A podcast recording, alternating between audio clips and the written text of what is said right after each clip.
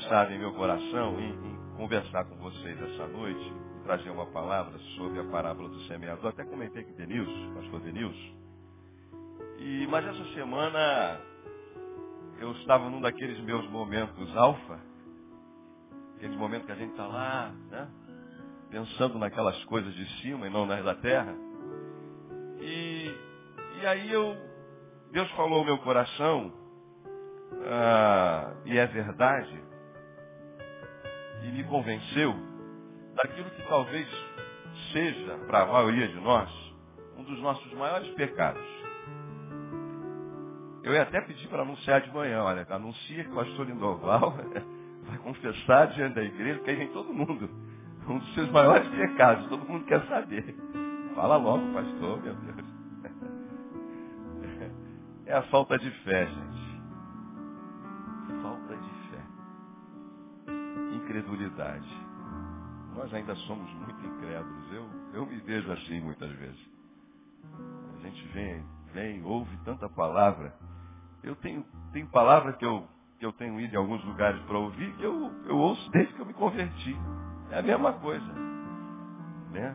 Leia a Bíblia e faça uma oração. Faça uma oração. Faça uma oração. Leia a Bíblia e faça uma oração se quiser crescer. Se quiser crescer, viu? Se quiser crescer, faz o quê? Leia a Bíblia e faça uma oração se quiser crescer. Isso eu escutei pequeno, agora tem que fazer. E tem que fazer com fé eu, eu creio que estou hoje aqui pela fé. Então, ah, eu queria pensar um pouco sobre isso. Aí tem tanta coisa, eu imprimi, eu, aí eu fiquei vindo da minha cabeça tanto texto. Isso assim não tem nem como. Aí cliquei lá no computador, mais de 300 vezes a palavra fé, só no Novo Testamento. Se você vai lendo os evangelhos, você vai vendo Jesus o tempo todo falando, seja-vos feito assim como você acreditou.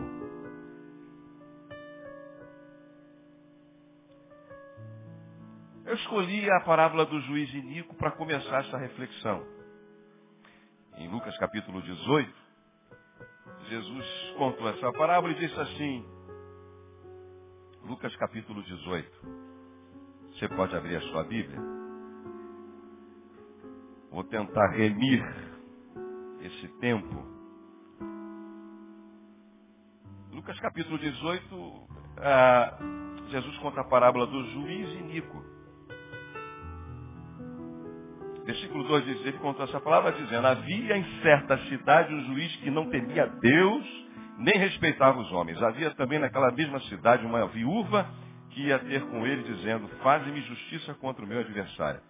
E por algum tempo não quis atendê-la. Mas depois disse consigo, ainda que não temo a Deus, nem respeito os homens, todavia como esta viúva me incomoda, hei de fazer justiça para que ela não continue a vir molestar-me.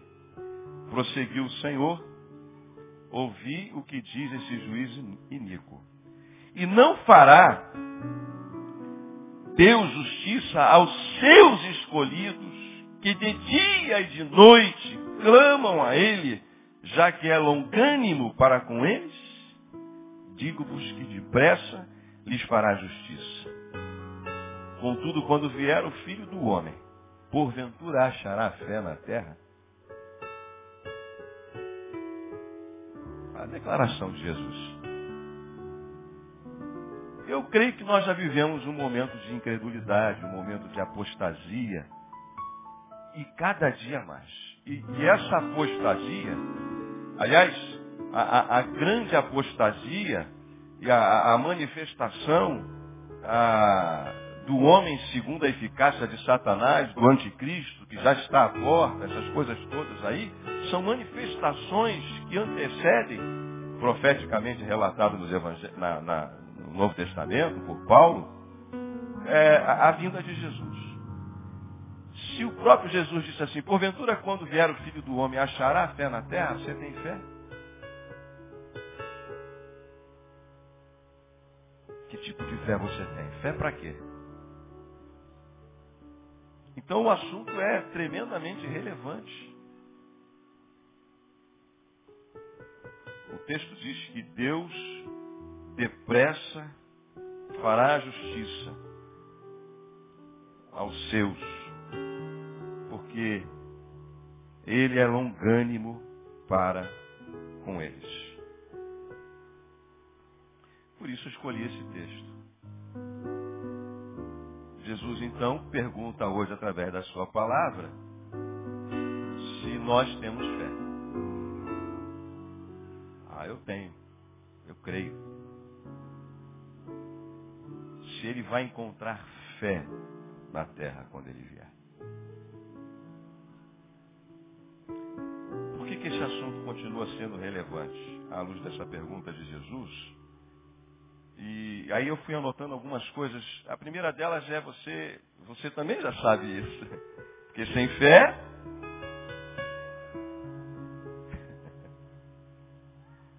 é impossível agradar a Deus. Agora eu pergunto para você, Deus precisa da tua fé para alguma coisa para Ele? Não. Por que, que Deus se agrada quando você tem fé? Por causa de você, porque Ele te ama e porque Ele me ama. Porque quando você crê, ele pode realizar na tua vida uma obra. Quando você acredita, ele pode mudar a história da tua vida. Quando você acredita, quando você ora com fé, ele pode fazer você feliz. Ele pode ajudá-lo a vencer uma adversidade. Então, sem fé é impossível agradar a Deus, porque o que mais agrada o coração de Deus é ver você feliz. É ver que quando você acredita, quando você, como diz o texto aos Hebreus, é, você crê e, sabe que ele é galardoador, abençoador daqueles que creem, daqueles que acreditam que possa acontecer. Mas se você for verdadeiro comigo, na maioria das vezes, quando uma oração tua ou minha é respondida, a gente fica como que surpreso, não é? Não é que deu certo dessa vez? Porque se a fé é o firme fundamento das coisas que se esperam e a prova das coisas que não se veem, nós não deveríamos ficar surpresos com o resultado daquilo a que foi objeto das nossas orações. Vai acontecer. Não, já sabia que ia acontecer. Porque isso é fé. Mas ainda nos surpreendemos. Por que nos surpreendemos? Porque somos incrédulos. E, e por que Deus ainda atende? Porque Ele nos ama demais a despeito da nossa incredulidade. Então, sem fé é impossível agradar a Deus. Agora, por que, que esse assunto continua sendo relevante? Porque tudo aquilo que não provém da fé, como diz Paulo aos Romanos capítulo 14, versículo 23, é pecado. Aquele que tem dúvidas se come, já está condenado, falando coisas porque não come por fé. Tudo, tudo, exato, tudo, não tem exceção, que não é, que não provém da fé, de fé, é pecado. Você já aprendeu aqui que o medo e a dúvida é a fé na, na derrota. Então o assunto continua sendo relevante. Porque tudo aquilo que você fizer na vida que não prover da fé é pecado. Porque sem fé, os milagres que eu e você precisamos Deus quer realizar em nossas vidas, eles podem, sem fé, não acontecer. Bendito seja o Deus e Pai do nosso Senhor Jesus Cristo, diz Paulo aos Efésios, no capítulo 1, que já nos abençoou com todas as sortes de bênçãos espirituais nas regiões celestes em Cristo. Essas bênçãos só podem ser sacadas pela fé. Vai ali fora. Dá uma olhada com esses teus olhos lá para cima. Vê se você acha alguma coisa na atmosfera. Você não vai achar nada. Pega um avião, sobe. Vai no alto da montanha, sobe. Pega uma colúmbia, vai no espaço. Vai lá ver se você vai achar essas bênçãos nas regiões celestes em Cristo. Não. Mas aqui sentado onde você está, de olhos abertos ou fechados, pela fé, você aciona isso que já está determinado para a paz de Deus para a tua vida. Então o assunto continua sendo relevante. Até porque, eu preciso lembrar, o próprio Jesus disse. Própria palavra diz que nós vamos viver um tempo de apostasia. Quando eu falei apostasia a primeira vez, essa palavra ela não tinha vindo ao meu pensamento até então. Faz parte. Eu, me lembro de um, de um colega que eu tive no seminário, um dos melhores alunos do seminário. Não tem como esquecer esse cara. Essa pessoa. O camarada era nota 10 no ensino e no tratamento. Dava prazer. Um, um rapaz amoroso. A gente lidar com ele, sentar com ele, dava prazer. Subo o seminário, eu me lembro como se fosse hoje senti a ausência daquele irmão dentro do contexto, perguntei sobre ele. Cadê o fulano? Eu não me lembro o nome dele agora. Lembro da fisionomia dele, lembro do sorriso dele, lembro do jeito dele. Se assim, pirou e doidou o cabeção, apostatou, não, não acredita em mais nada, abandonou o seminário. Foi embora. Não pode ser. O cara era cheio de Deus na vida dele aluno aplicado.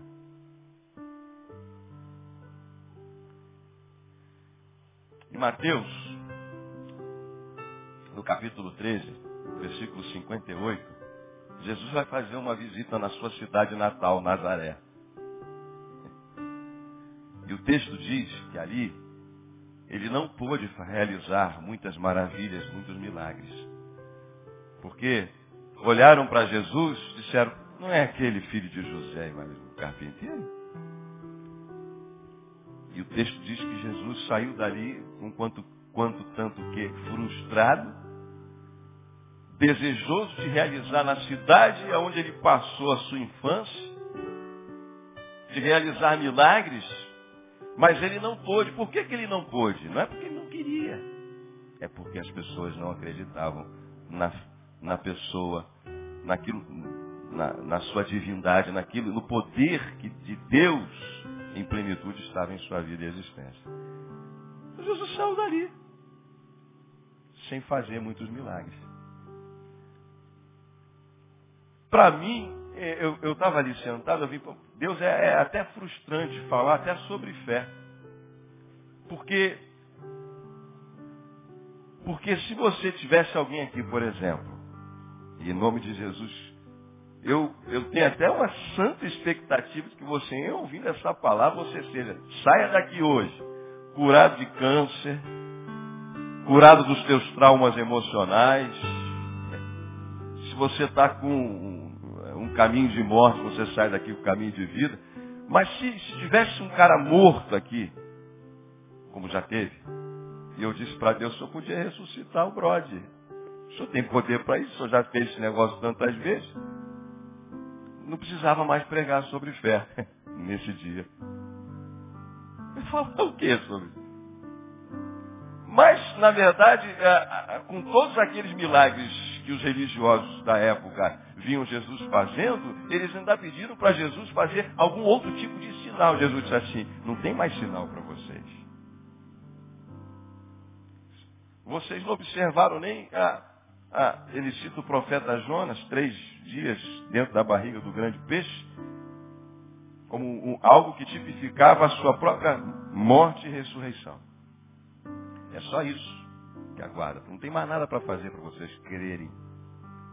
Então, quando Jesus passeava nas cidades, andava pelos caminhos, nos, nas beiras dos mares, e ele pregava o Evangelho, e ele falava do Evangelho do Reino, era para que as pessoas acreditassem, porque a fé vem pelo ouvir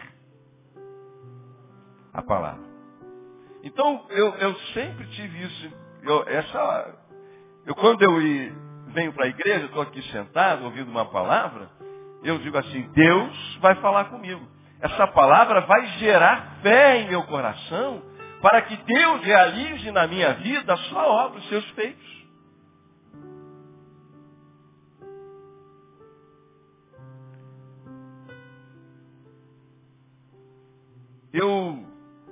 diria também que não se pode, não só os milagres, muitos milagres, quem sabe ainda que você esteja desejoso que aconteça na sua vida, que ainda não aconteceu.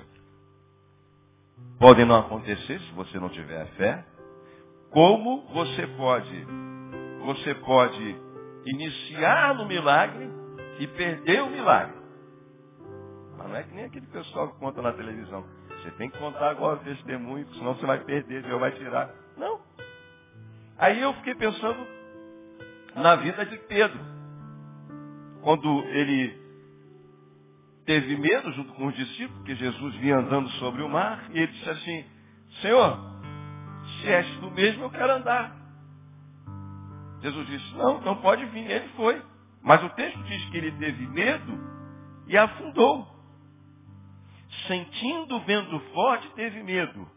E começando a ir para o fundo, clamou dizendo, Senhor, salva-me! E logo Jesus, estendendo a mão, segurou e disse, homem de quê? Ele tinha fé? Mas era pouca, insuficiente para mantê-lo andando sobre o mar. Ele andou? Andou um pouquinho. Não sei quantos passos. Mas se se ele permanecesse na fé inicial que o levou a pular do barco, ele não só poderia ir até Jesus, como vir tirando onda com Jesus e subir no barco. Perdeu ou não perdeu? Perdeu.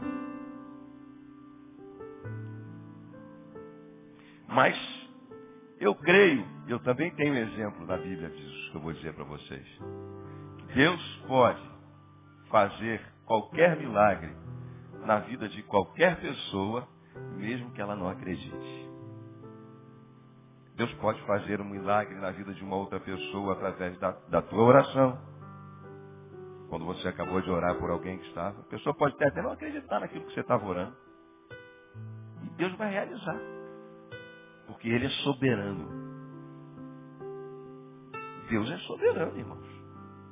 Mas aquilo que, que eu estou dizendo aqui nessa noite, para nós, é totalmente pertinente. Totalmente pertinente. De maneira que nós é, entramos e saímos das nossas reuniões e a fé necessária para o milagre que Deus quer fazer na tua vida, muitas vezes não é gerada.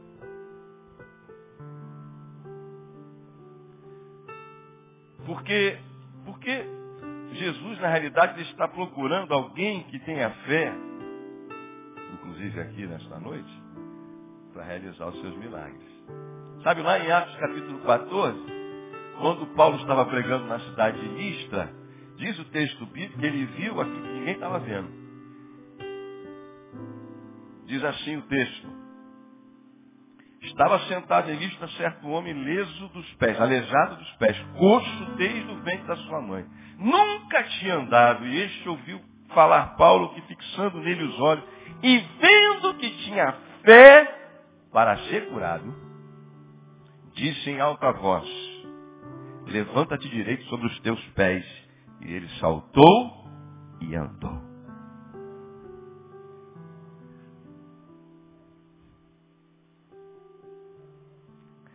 por que será que a gente lê aqueles textos que Jesus nos disse, tudo que pedires em meu nome, crendo, eu vou-lo farei? Por que será que grande parte daquilo que nós pedimos não acontece? Essa pergunta eu nem vou responder hoje.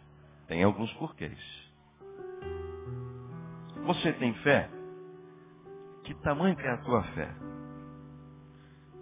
Há dois elogios de Jesus para pessoas que tiveram fé na Bíblia. Eu destaquei uma, foi sobre a mulher Sírio Felícia, da qual pediu que Jesus fizesse um milagre em sua filha. E ele, e ele atestou, e ela se humilhou, se humilhou, e ele disse, sua filha já está curada, pode voltar, pode ir embora. Eu nunca vi uma pessoa com tamanha fé. E o outro, lá em Mateus capítulo 8, entrando Jesus em Cafarnaum, Cafarnaum chegou junto dele um centurião rogando-lhe e dizendo, Senhor, o meu criado jaz em casa paralítico, violentamente atormentado. Jesus lhe disse, eu irei e lhe darei saúde. E o centurião respondeu disse, Senhor, não sou digno de que entres debaixo do meu telhado, mas dize somente uma palavra e o meu criado há de sarar. Pois também eu sou homem sujeito à autoridade, tenho soldados a minhas ordens, e digo a este vai e ele vai, a outro vem e ele vem. E o meu criado faz isto, ele o fez. Ele o faz. Maravilhou-se Jesus. E ouvindo isso, disse aos que o seguiam, em verdade digo, que nem mesmo em Israel encontrei tanta fé. Mas vos digo que muitos virão do Oriente ao Ocidente a sentar-se à mesa com Abraão, Isaac e Jacó no reino dos céus. E os filhos do reino serão lançados nas trevas exteriores. Ali haverá pranto e ranger de dentes. Então disse Jesus ao centurião, vai e como crestes, te seja feito. E naquela mesma hora, o seu criado sarou. É imediato, irmãos. É na horinha. É rapidinho. Você precisa de fé para passar um tempo de escassez e dificuldade. Sabe, eu quero aproveitar essa oportunidade para fazer o meu testamento. Com vocês como testemunha. Ali, o pastor Isaías Xandito vai apresentar a família dele, está ali a minha esposa, a irmã dela, a sobrinha, o marido da sobrinha, o Diogo, os meus três filhos. Estão aqui sentados no meio. Eu tenho três filhos. E deixo para eles de herança esse sermão. Mais esse sermão. Deixo para eles de, herança a fé. Por que porque você pode, no decorrer da tua vida, uma, da noite para o dia, perder tudo que você tem. Vai lá. Você com a, tua, com a tua mansão, com a tua casa, de repente dá um vento, cai tudo. Dá um terremoto, perde tudo. Está lá você pensando que o teu dinheiro está seguro no banco. Escolhe o melhor banco desse desse planeta, você acha que está seguro? Não. Da noite para o dia que não pode ir embora, irmão. Olha o que aconteceu aí, lá nos Estados Unidos. O que aconteceu alguns anos atrás aqui com o Collor, com o fiscal. Teve gente que morreu do coração. Porque da noite para o dia ficou trancado toda a grana. E quem depositava a sua fé naquilo que possuía. Como diz aquela, aquela outra parábola de Jesus. Louco, essa noite pedirão a tua alma. E o que você tem preparado? Para quem será? Sabe, nós vivemos um tempo de incredulidade, um tempo em que Deus está perguntando, através de Jesus, já tinha feito isso, será que ele vai encontrar fé na terra? E você e eu precisamos de fé para viver, para sobreviver nesse mundo tão violento. Você precisa de, de fé para deitar. E Deus guardar a tua casa. Você precisa de fé para sair na rua, para ir trabalhar. Você precisa de, de fé para se mover. Você precisa de fé para tudo na vida. Que segurança você tem nesse mundo? Nenhuma, ninguém tem. Você sai e não sabe se volta. Não, mas a fé nos mantém firmes e seguros. A fé nos mantém firmes e seguros. Você já viveu um tempo em que, por algum momento, tudo parece que é o fim? Que você não consegue mais resolver os problemas? Que o mundo cai sobre a tua cabeça? Que você olha não vê nenhuma saída, nenhuma resposta? Você já viveu algum tempo assim? Quantos aqui já viveram? Tão poucos assim? Tão poucos assim? E se eu perguntasse, se eu perguntasse quantos estão vivendo? Eu já vivi alguns momentos assim. Em que a casa caiu. Terrível. Complicado. Eu já vivi, como o apóstolo Paulo disse, né? eu, já, eu aprendi a ter muito e aprendi a não ter nada. Nada, absolutamente nada, lá no Rio Grande do Sul. De, de, de ter que fazer um almoço lá com, com um real para comprar 250 gramas de carne moída de segunda. Isso que eu fui para lá, quando eu fui para o Rio Grande do Sul, eu fui, eu fui no mesmo ano que fui ordenado pastor. Fui para gerenciar e trabalhar numa distribuição de literatura em todo o Rio Grande do Sul e Santa Catarina. Eu ganhava muito bem, obrigado. E o meu planejamento de vida era nunca ser pastor de tempo integral em igreja nenhuma. Eu gostava de trabalhar e ser pastor. Quando eu comprei o meu carro, as pessoas olhavam para o carro e diziam assim, é porque é pastor. Eu digo, não, querido, isso aqui eu trabalho. É orgulho meu. Perdi tudo. Não ficou nada. Agora eu conto melhor essa história. Sabe, quando a gente canta, ainda que a figueira não floresça, e não haja, nos campos não produzam mantimentos, quando a gente canta Abacuque, eu me alegrarei no Senhor e exultarei no Deus da minha salvação, tem que ter fé. Para você fazer uma declaração dessa.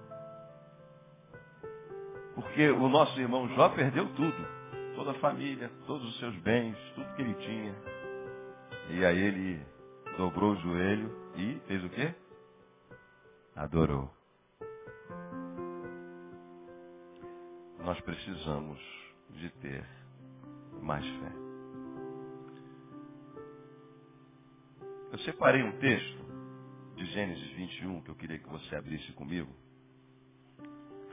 para falarmos sobre um, um pouquinho só, só um pouquinho, sobre se você está vivendo um momento em que a casa caiu, se você está vivendo um momento em que as coisas mudaram para a tua vida,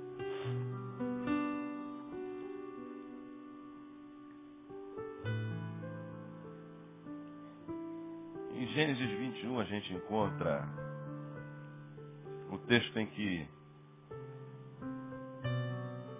a partir do verso 9, Agar teve que pegar o seu filho e viu Sara, que o filho de Agar, a egípcia, o qual tinha dado Abraão, zombava, e disse a Abraão, ponha fora esta serva e o seu filho, porque o filho desta serva não herdará com Isaac. E apareceu esta palavra muito mal aos olhos de Abraão por causa do seu filho. Porém, Deus disse a Abraão, não te pareça mal aos teus olhos acerca do moço e acerca da tua serva. Em tudo que Sara te diz, ouve a sua voz, porque Isaac será chamado a sua descendência. Mas também o filho desta tua serva farei uma grande nação, por quanto é tua descendência. Então se levantou Abraão pela manhã de madrugada e tomou pão e um odre de água e os deu a Agar, pondo sobre o seu ombro. Também lhe deu um menino e despediu, e ela partiu andando errante no deserto de Berseba. E consumida a água do odre, lançou o menino debaixo de uma árvore. E foi assentar-se em frente, afastando-se à distância de um tiro de arco, porque dizia, que eu não veja morrer o menino. E assentou-se em frente e, e levantou a voz e chorou. E ouviu Deus a voz do menino e bradou o anjo de, Deus a Agar desde o céu e disse, que tens, Agar, não temas, porque Deus ouviu a voz do menino desde o lugar aonde está. Ergue-te, levanta o menino e pega-lhe pela mão, porque dele farei uma grande nação.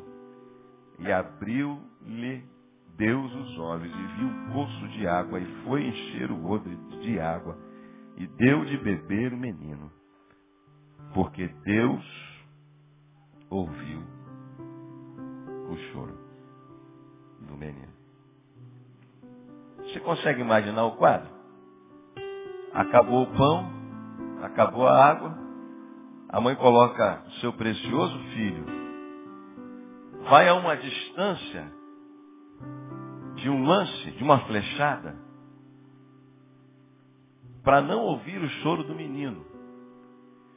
Eu fiquei pensando, por que, que Deus ouviu o choro do menino dizia assim, eu não ouvi o teu choro? Aí, teologicamente, todo mundo vai dizer assim, teologicamente, os grandes estudantes de teologia, não, porque a promessa estava sobre Abraão, e depois de Abraão tem Isaac, e depois com Isaac, a promessa que Deus fez para Abraão era para Ismael, a mãe dele não tem nada a ver com a história. A gente é tão insensível na nossa teologia.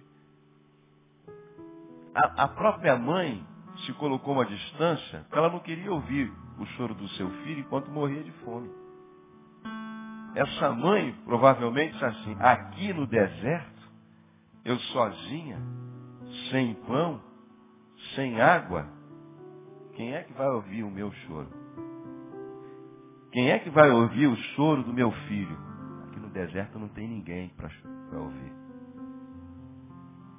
O choro dessa criança. Mas tinha. Deus lá do alto manda. O anjo vem com a sua presença e diz: Eu ouvi o choro da criança. E o mais interessante de tudo é que tinha água. Mas quando nossa perspectiva toda é de morte, a gente não consegue ver aquilo que mais precisamos para viver, está bem à nossa frente. A gente acha que está tudo acabado. E aquilo que a gente precisa está só mais um passo adiante. E a gente está murmurando achando que a vida acabou. O texto diz que Deus só abriu de Agar os. Você sabe como é que os teus olhos que estão abertos, tem alguém dormindo aí? Não. Se tivesse, estaria fechado. São abertos pela fé. É pela fé sobrenatural que você vê as coisas que Deus quer fazer na tua vida. Amém ou não amém? Deus está ouvindo sim. Talvez agora, nessa hora, pela internet, essa palavra esteja alcançando pessoas que estão vivendo, ah, talvez aqui dentro também, um momento em que você acha que a casa caiu, em que não tem mais jeito, em que não tem mais solução.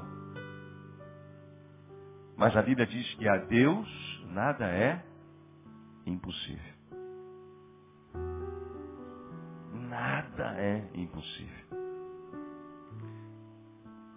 Quantos de nós já vivemos situações dessa natureza e hoje, depois de passarmos por ela, vemos aquilo que Deus fez.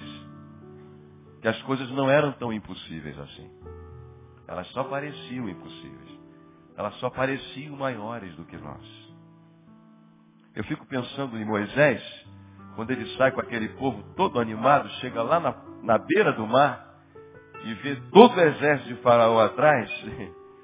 E aí ele diz assim, Senhor, e aí agora? Cadê as tuas promessas que nós saímos para te adorar?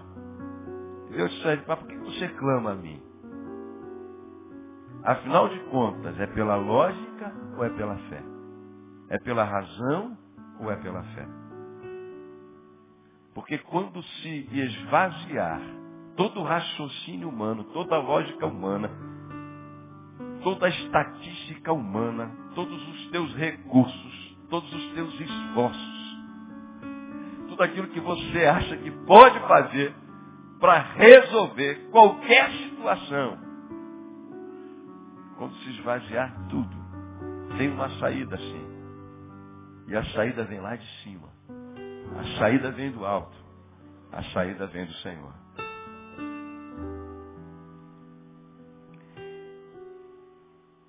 Eu pensei que eu não ia ter tempo de dizer isso para vocês, mas eu, eu, adoro abrir meu coração. Deixa eu dizer uma coisa para vocês. Eu, eu, em 20 anos de Rio Grande do Sul, eu só orei, eu só orei em dois momentos para sair do Rio Grande do Sul. Em 20 anos sofri muito lá. O pão que o diabo amassou. E minha família junto comigo. Em 2003, no meado de 2003, Eu reuni a liderança da igreja, não é de Betânia, graças a Deus. E disse assim, irmãos, eu estou indo de férias ao Rio de Janeiro. Eu vou buscar a direção de Deus para entregar o ministério. Porque quando eu entendo que a direção de Deus é para a direita, vocês vão para a esquerda. Quando eu entendo que é para frente, vocês vão para trás. Nós não falamos mais a mesma linguagem. Todavia, eu não tenho autorização do Senhor para deixar o ministério. Eu não posso me ausentar. Então eu vou tirar as minhas férias, eu vou orar, e quando eu voltar, eu vou dizer para os irmãos se eu devo ou não entregar o ministério, então vai estar encerrado. Aí vim para o Rio de Janeiro, em 2003. Entrei aqui na Igreja Batista do Campo dos Afonso, numa terça-feira, numa reunião de oração de pastores, em que o pastor Neil na época frequentava. Estou lá eu sentado, na hora, na hora nona, na hora da oração. Termino o momento de oração. Só um pastor me conhecia ali dentro daquela reunião. Só um. Dois pastores que nunca me viram na vida. Nunca me viram na vida. Dois de denominações diferentes. Disseram assim, Deus nos mostrou o teu, o teu ministério no Rio Grande do Sul.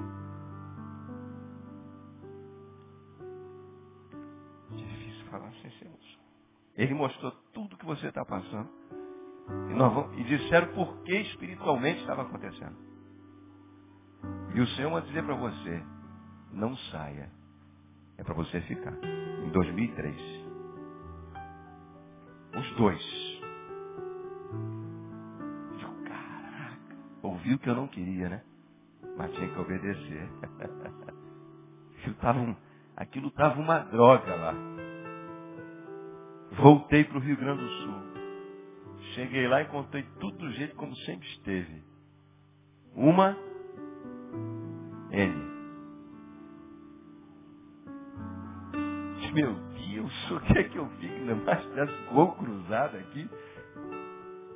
Para mim, irmãos, olha só. Para mim, esse ambiente que nós temos aqui, para mim que vim do mundão, me converti com 18 para 19 anos, isso aqui para mim sempre foi o céu. Ainda é. Essa reunião dos santos, essa reunião de, com tanta imperfeição que a gente tem, ainda é para mim aquilo que de melhor a gente pode fazer em agregação nesse planeta Terra. Amém ou amém? Eu nunca esperava que eu pudesse encontrar quase que o inferno dentro de um lugar como esse. Eu finalmente descobri que tem um monte de igreja, que placa de igreja tem. Um pastor me perguntou um dia desse, lá no Rio Grande do Sul, onde é que fica Deus nessa história? Para você ter uma ideia, trouxeram, o último pastor que pastoreou a igreja que eu pastoreei, que Deus abençoe aqueles irmãos amados e queridos, né? A gente não pode desejar que ninguém, Deus, que ninguém no fogo do inferno, irmãos. É para salvar. Raiva a gente tem de vergonha, né? A gente tem, não tem, não tem? Tem ou não tem? Tem. Mas eu não tenho não. Já, talvez já, já pudesse ter tido, eu não tenho. E, e um colega perguntou, onde é que Deus fica nisso? Eu digo, não fica, Deus não está. Porque você encontra lá no Apocalipse, igreja, que Jesus está batendo na porta para saber se ele pode entrar dentro. É mole? Tem um monte de igreja assim. Resultado, tive que ficar. É o final do ano. Chegou no final do ano, digo, Deus, eu não aguento mais. Então eu usei de uma estratégia jurídica. Você sabia que as coisas lá de cima funcionam com as coisas aqui de baixo? Se dois ou três concordarem em meu nome, eu eu ligo lá no céu. Se desligar, eu é, meu irmão, há uma legalidade naquilo que a gente faz quando você pega a tua mão aí. Concorda com alguma coisa para você ver? Como igreja. Não é mole, não. Aí eu usei o recurso estatutário. Coloquei o ministério à disposição, a igreja tem que votar se eu permanecesse ou não. Pastor, o que, que o senhor quer? Eu só quero fazer a vontade de Deus. Aí foi feita uma assembleia, eu vou tentar resumir em, dois, em janeiro de 2004, no dia 4 de janeiro de 2004, às 4 horas da tarde. Quem gosta da numerologia e da linearidade, eu não entendo nada disso, nem quero entender. Você sabe o que, diz os estatutos? Diz assim, tem que convocar com tanto de antecedência, tem que dizer por que o motivo, tem que ser para todos os bens. Foi feito esse negócio? Não foi. Qual foi o resultado? Lá com 17 pessoas terminou o meu ministério. Numa igreja que tinha mais de 60 membros. E quando eu comecei a pastorear, cinco anos não batizava uma alma. é mole? Não é mole. Você pregar um ano inteiro, não vê uma conversão, uma, dizendo, uma pessoa dizer assim, ó, eu quero Jesus. Você anda aqui por, por tudo quanto é lado, prega o evangelho, que eu já andei, inclusive nesses períodos de 20 anos, prega a palavra de Deus, eu quero Jesus, é uma beleza. Ah, terminou. Aí, Deus já tinha aberto essas suas janelas dos céus.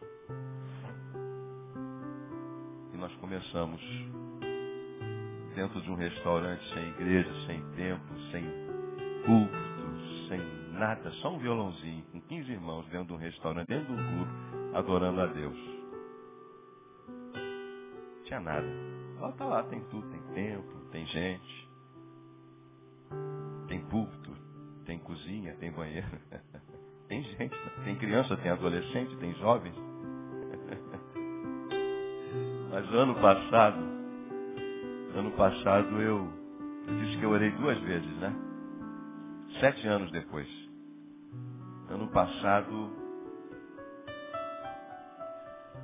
algumas coisas me deixaram completamente cansados e, e finalmente eu fiz a mais contundente oração. Eu pedi a Deus que me removesse do Rio Grande do Sul. Só o ano passado eu fiz isso. Eu nunca tinha feito isso em 20 anos. Você pode me perguntar por quê? Ninguém sabia disso. Nem minha esposa, não falei com ninguém. Eu cansei de, de eu cansei até de mim mesmo. Eu cansei de, de, de pregar para solo de pedra, de espinho. Eu cansei de pregar ao vento. Eu, eu cansei. Quase adoeci, eu cansei. Eu disse, Deus, eu não aguento mais. Eu não tenho mais nada para fazer aqui. Toda vez que o senhor me disser que eu preciso ficar aqui mais 20 anos, eu vou lhe obedecer. Mas se for possível, eu peço que o senhor me remova daqui. Porque eu não aguento mais. E olha que a realidade era outra, né?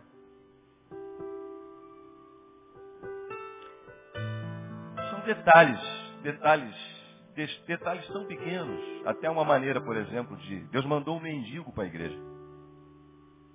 Eu não gostei da maneira como trataram aquele mendigo.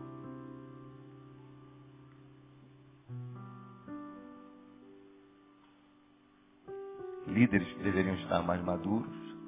Eu fiquei frustrado. Frustradíssimo. Foram várias frustrações, uma penca delas. Então eu disse, não aprenderam nada. Eu não quero mais estar aqui. Só uma vez. E quando eu vim para cá de férias em janeiro, preguei em janeiro? Aqui? Não sei. Ah, sim, preguei. Preguei sobre a felicidade, porque ser feliz e mais uma outra palavra. Eu recebi três palavras proféticas aqui, de que Deus ia me remover do Rio Grande do Sul nas minhas férias. Uma foi da minha irmã que veio comigo num culto, eu estava sentado ali, e ela disse assim, haverá uma grande mudança, eu sinto de Deus agora, na vida de vocês, vocês precisam estar preparados. Ela também não sabia que eu havia feito essa oração. Eu disse, mas é minha irmã, minha irmã, ora há 20 anos para eu voltar para o Rio de Janeiro. Minha mãe também, meu pai também, minha sogra também, minhas cunhadas também, as primas também. Aí a segunda pessoa foi um pastor. um dos meus poucos amigos que eu tenho no Rio de Janeiro, Batista. Lá da Igreja Batista Novo Horizonte, pastor Janso. Ele disse assim, eu sinto de Deus que este ano você vai voltar para o Rio de Janeiro. Então, uma disse uma grande mudança, e ele disse, você volta para o Rio de Janeiro este ano. Eu digo assim, mas pastor, Deus, não vale, ele é meu amigo. Ele me conhece. Eu recebo essa palavra porque eu sou que nem Maria, eu guardo tudo no coração. Aí eu entrei para pregar numa Assembleia de Deus, dessa que o homem senta do lado da mulher do outro. Pela segunda vez entrei nessa igreja, de tênis, calça jeans, ao mistério. Sem terno, sem gravata, tinha o pregador do dia e o pastor que pouco me conhece, quase nada, pediu para o pregador não pregar, que era para eu pregar, sem terno, todos de terno. Aí eu disse assim, eu não vou pregar não. Eu vou contar umas histórias lá do Rio Grande do Sul. Eu pode, pode. Quando terminei de pregar, o pastor disse, mas isso foi um sermão, pastor. Deus nos abençoou. Amém, glória a Deus, coisa boa. Aí ele falou disse assim, enquanto o irmão pregava, eu via o irmão administrando um lugar grande. Não é empresa, é igreja. Dois dias depois, o pastor Neil me convida para tomar um café. E quando ele me liga, eu fiquei até assustado, irmão. Se eu não tivesse em paz, eu preciso falar contigo, eu digo, ei, Marão, aconteceu alguma coisa comigo ou contigo que eu não sabe? Tu está de férias, eu também estou. Isso não é normal. Não preciso falar. Digo, então tá, vamos tomar um café ali no Valqueire, num pequeno shopping. Jamais podia ter passado pela minha cabeça. O que, que ele me convidou? Se eu queria que você ficasse lá no lugar de Denilson. Denilson já tem tempo que está pedindo para ser para exercer outro ministério. E que ministério é? Da administração. Você não precisa pensar, dar resposta agora. Você vai, pensa depois você me dá a resposta. Como eu sou muito obediente, assim eu fiz. Fui para casa e alguns dias depois eu dei a resposta. É óbvio que era assim, né? Fácil fazer essa mudança. Quantas vezes eu orei, irmãos? Uma vez só. Uma eu disse que eu fui buscar a presença de Deus, ele disse não. Na segunda eu clamei, ele disse sim. Então há cálices que podem ser passados. O de Jesus não podia ser passado, queridos, quando ele disse, Pai, se for possível, passa de mim este cálice, todavia, não seja como eu quero, mas como tu queres. E o cálice dele não dava para ser passado, amados em hipótese alguma. Mas os nossos, alguns nossos, a gente pode deixar de beber. E pela misericórdia de Deus, eu estou aqui.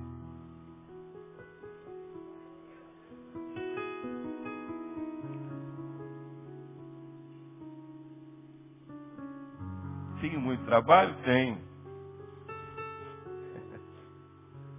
Espinhoso trabalho. Mas eu vou dizer uma coisa para vocês, isso aqui para mim é descanso. Descanso. Restauração.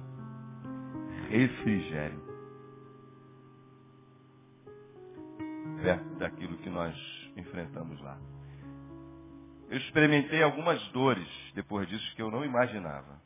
Dores de me separar de amigos e amigas e famílias que me amaram, e a minha família, tanto quanto os meus pais. Porque a Bíblia diz, e Jesus diz, que se você deixar nessa terra qualquer coisa por amor a Ele, ainda nesta vida Ele vai retribuir a você cem vezes mais. Por isso eu vim vestido de gaúcho. Eles tornaram-se a minha família me amaram, muitos me amaram. Outros me detestaram, mas muitos me amaram, muito mais amaram do que odiaram. Eu sou grato a Deus por tudo isso. Deus ouve a minha e a tua oração. Desde que você ore crendo que Ele pode agir naquilo que você está pedindo. Agora eu pergunto para você, o que, que você pede a Deus? O que, que você pede? Se a palavra diz que você pode pedir, pedir mal e não receber, porque está pedindo mal. Totalmente desconectado com a vontade de Deus, com o fluir de Deus, com o mover de Deus na tua vida. Irmãos, eu, eu não peço nada a Deus que não seja da sua vontade. Dificilmente. Eu não oro pedindo casa. Eu nunca orei a Deus para pedir um carro.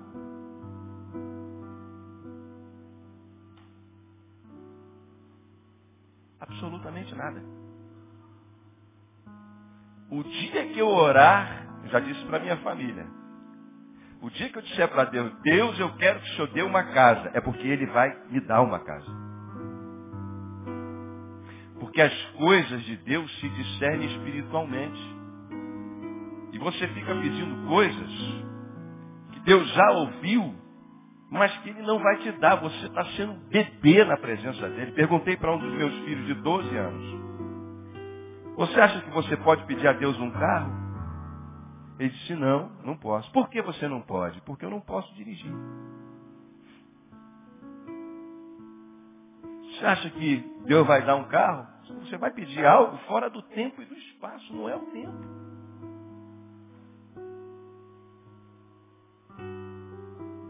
Série de detalhes, nós perdemos muito tempo orando. Se há uma oração que você pode fazer nessa noite, junto comigo é dizer assim, Senhor, me dá mais fé.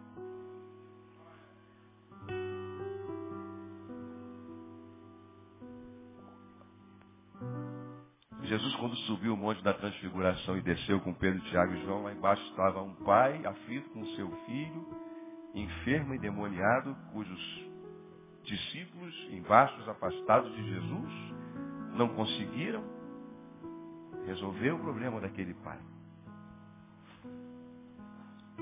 Jesus vem, o pai pede que Jesus resolva o problema porque os discípulos não podiam resolver. Ele disse, você crê? Tudo é possível que crê. Ele disse, eu creio, mas me ajuda na minha incredulidade.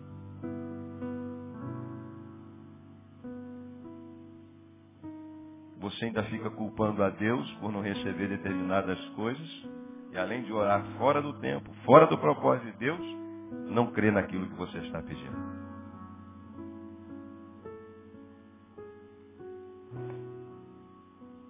Quando Deus diz que tem prazer em nos abençoar, prazer em te ver sorrindo, prazer em dizer que está te ouvindo, prazer em dizer que já enviou a resposta da tua oração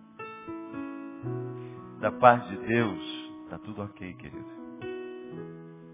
Da nossa parte, nem tanto. É pela fé que a gente ouve a palavra de Deus, como diz Paulo em Romanos capítulo 10, e crê com o coração. E nascemos de novo em Jesus desse Deus que tem prazer em fazer novas todas as coisas em nossa vida. Mudar tudo radicalmente, como naquele milagre da água para o vinho. O nosso Deus é aquele que transforma sonhos em realidade e realidades em sonhos. Pela fé, no poderoso nome doce nome de Jesus.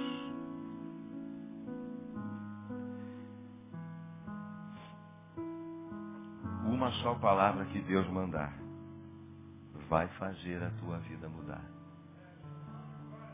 Em meio às lutas, você vai triunfar. Porque é só em ti confiar.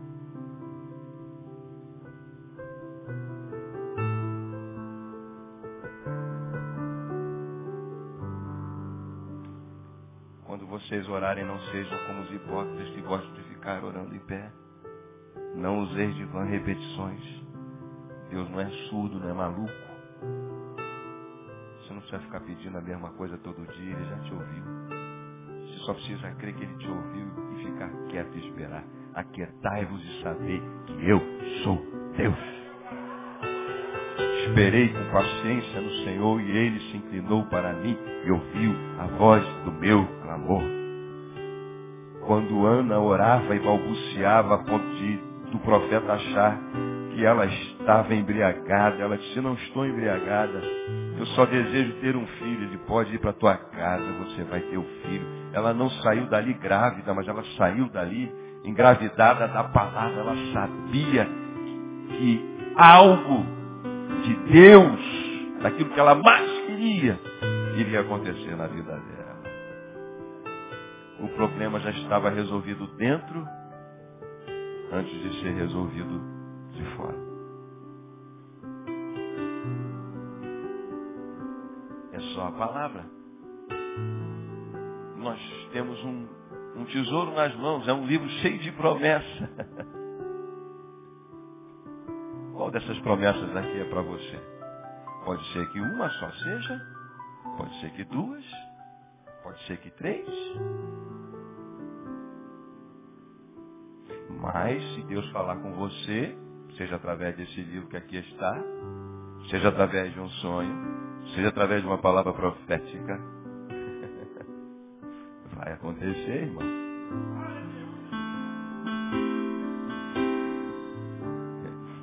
Eu tenho lido a Bíblia agora quase todos os dias. Eu não leio a Bíblia todos os dias. Eu já disse isso aqui para vocês, até porque o bem-aventurado não é o que lê, é o que medita nela todo dia. Coisa triste é ler a Bíblia. Ler a Bíblia e você saber que é a palavra de Deus, mas não é Deus falando contigo. Você entende isso? Você lê a Bíblia, você estuda a Bíblia, você vai para a escola dominical, mas Deus não falou nada contigo, cara. Uma coisa é você pregar uma palavra de Deus, e outra coisa é você pregar aquilo que Deus disse para pregar. Vamos pregar um monte de sermão bom. Ah, sermão bom. Tem um monte de sermão bom lá no meu catálogo de sermão. Mas isso não será Deus falando contigo. Eu cansei. Eu fiz algumas orações extremamente ousadas. Eu cansei da minha religiosidade. Uma delas é disse que eu, eu não queria mais conhecer, conhecer a Deus teologicamente. Disse para Deus que eu queria conhecê-lo como ele descia lá no jardim para conversar com Adão e Eva. e que se não fosse desse jeito, eu não queria mais. Então tem gente que olha para mim e diz assim, pô, esse cara não lê a Bíblia, esse cara não ora, esse cara. Você pode falar o que você quiser. Cansei. Eu cansei, às vezes, algumas das minhas orações, mas parecem reza. Irmão, quando você ora com fé, é oração, é, é Deus, é você falando com Deus. E Deus fala conosco. Ele interage conosco de tantas formas, de tanta maneira. Eu queria orar então. Eu queria orar com, com vocês por essa fé que a gente precisa. Eu queria que você pudesse ser sincero com Deus nessa hora. Porque Ele sabe o tamanho da tua fé, tua fé tem tamanho. Veja que ele chama os homens que se preocupam com aquilo que vão comer e vestir de homens de pouca. O vosso pai já sabe que você precisa, homem de pouca fé. Você está pedindo o quê? Irmão, aquilo que você precisa para comer e para vestir, biblicamente, não é nem mais para pedir, é só para agradecer.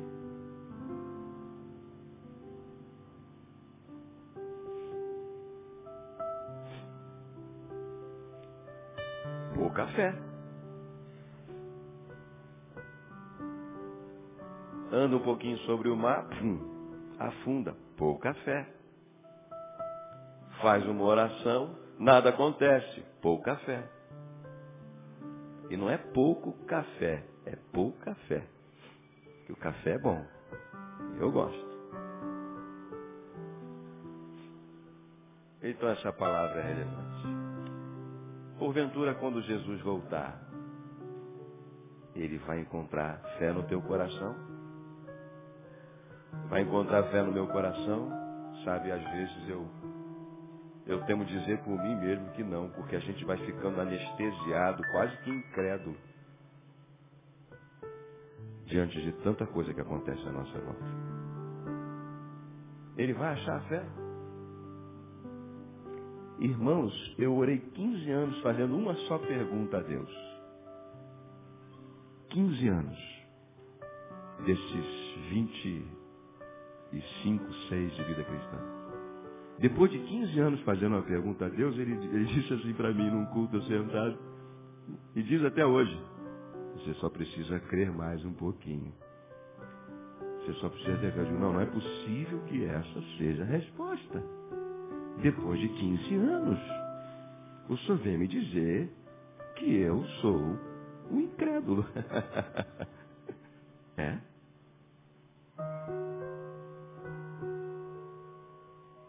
irmão, não tem jeito. Se a fé vem pelo ouvir a palavra de Deus, você tem que vir mais à igreja.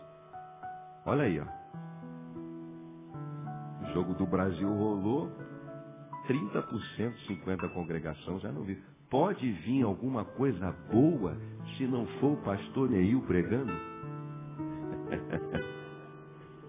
tem gente que não acredita, vai embora. A gente vê sentado aí. Deus, Deus não precisa da boca de ninguém. Ele pode usar até um cachorro para falar com você. Quem ele quiser. Graças a Deus tem usado o nosso pastor. É uma benção. Sentar para ouvi-lo. Vamos orar. Eu queria que você fechasse os teus olhos e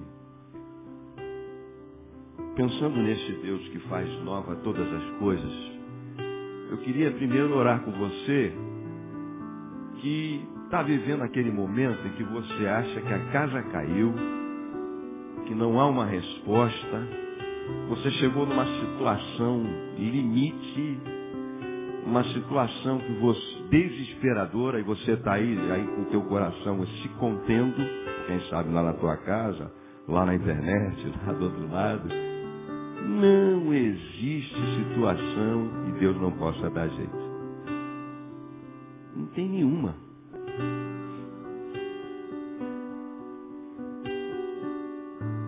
Então, eu quero orar com esses corações desesperançosos. Em que o foco não é o Senhor, o foco é o problema, que drena a tua fé, drena a tua saúde mental, drena a tua energia, drena teu ser. Eu quero orar com essas pessoas agora. Crendo que você pode ouvir aquela palavra que diz lá em Salmo, aquietai-vos e sabei que eu sou Deus. Fica quietinho. Então, se alguém, algum irmão, irmã, amigo, amiga que entrou aqui essa noite e, de alguma maneira, é, reconhece que o seu coração está desse jeito, está diante de uma situação limite, tensa, nós vamos orar com você. Se você sente desse jeito, eu vou pedir, eu vou pedir que você venha até aqui à frente. Só você está numa situação limite. Se tem alguém aqui essa noite.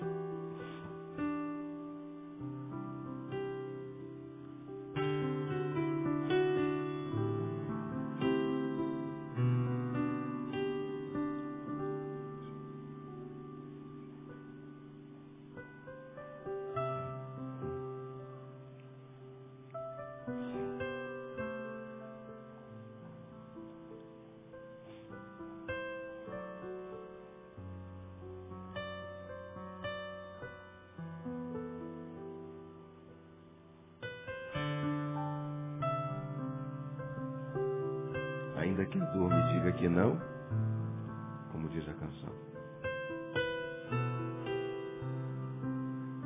O pessoal duvida, pode vir.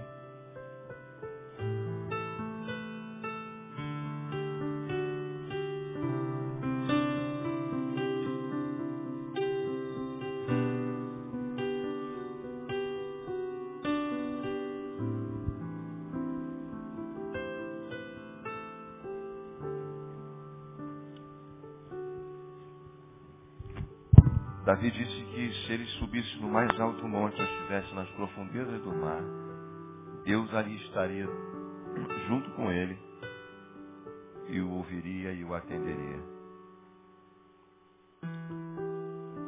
Você pode estar na Sibéria, como eu falei, ouvindo essa palavra pela internet. Você pode estar julgando a sua situação de vida infernal. Você pode estar num inferninho, literalmente, como a gente dizia. Você pode estar aqui dentro da igreja, dentro de um lugar que é sagrado, porque nós somos sagrados para Deus, santificados por Ele. Você pode estar onde você quiser. Você pode estar na rua, quem sabe ouvindo pelo telefone esse, essa palavra. Se você ativar um elemento que tem duas letrinhas, F, com acentinho no E. Fé. Crendo que Deus disse que não tem oração feita com fé, que Ele não, não ouça. Crendo que Ele tem o poder supremo de abrir o mar, de mudar todas as circunstâncias de uma maneira que você nem consegue ver. Quem sabe um poço de água como H não conseguia ver achando que já tinha terminado, estava ali pertinho. Você vai sair daqui que nem eu disse, que nem Ana, com a resposta de Deus para a tua vida. Vai sair daqui leve. Porque Deus não brinca com aquilo que Ele fala, com aquilo que Ele diz, com aquilo que Ele é. Ele não brinca, Ele não dorme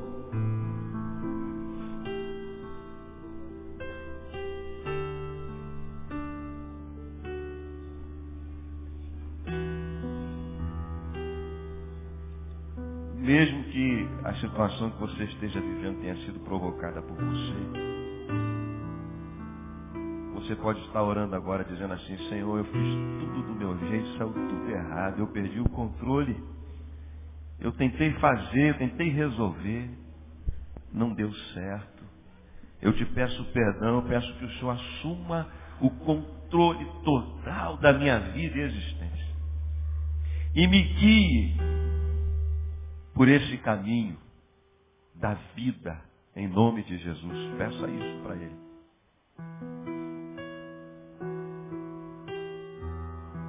Que seja da tua forma, que seja do teu jeito, que seja do teu querer, em nome de Jesus.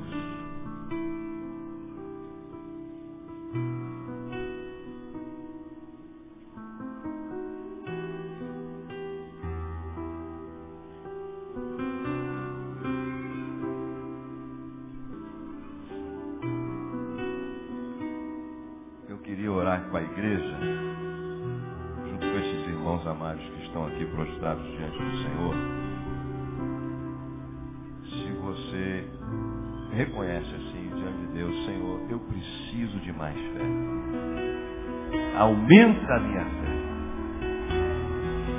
Então eu queria orar também com você nessa hora. E só você fica em pé no lugar onde você está, dizendo, Senhor, eu preciso de mais fé. Ajuda-me na minha incredulidade. Vamos orar. Pai, em nome de Jesus, o Senhor perguntou se acharia fé na terra quando o Senhor voltar. Eu peço que, pela tua misericórdia, nesse mundo de incredulidade, nesse mundo em que não dá para acreditar praticamente em ninguém, não dá para acreditar em nenhuma estrutura social, econômica, em que não há nenhum tipo de segurança física, ideológica, em que a única coisa que pode realmente nos manter seguros é a fé. nós pedimos que pela tua misericórdia ela não nos falte. Que seja ela a nossa maior herança, em nome de Jesus. Pela tua misericórdia, livra-nos do mal. Ajuda-nos a quietarmos na tua presença. A deixar que os, o dia de amanhã traga os seus próprios cuidados. Em nome de Jesus a descansarmos em Ti, nos aliviando de todas as ansiedades, tensões, que saibamos discernir a Tua voz quando o Senhor quer falar conosco. E ao invés de clamarmos ah, pelas coisas, clamemos pela Tua presença, clamemos pela Tua direção, porque Tu disseste, e é verdade, nós temos condições, as minhas ovelhas ouvem a minha voz e me seguem. Então, no meio desses descaminhos, que a tua luz brilhe, Senhor, em nome de Jesus. Porque a tua palavra é lâmpada para os nossos pés, é luz para os nossos pés.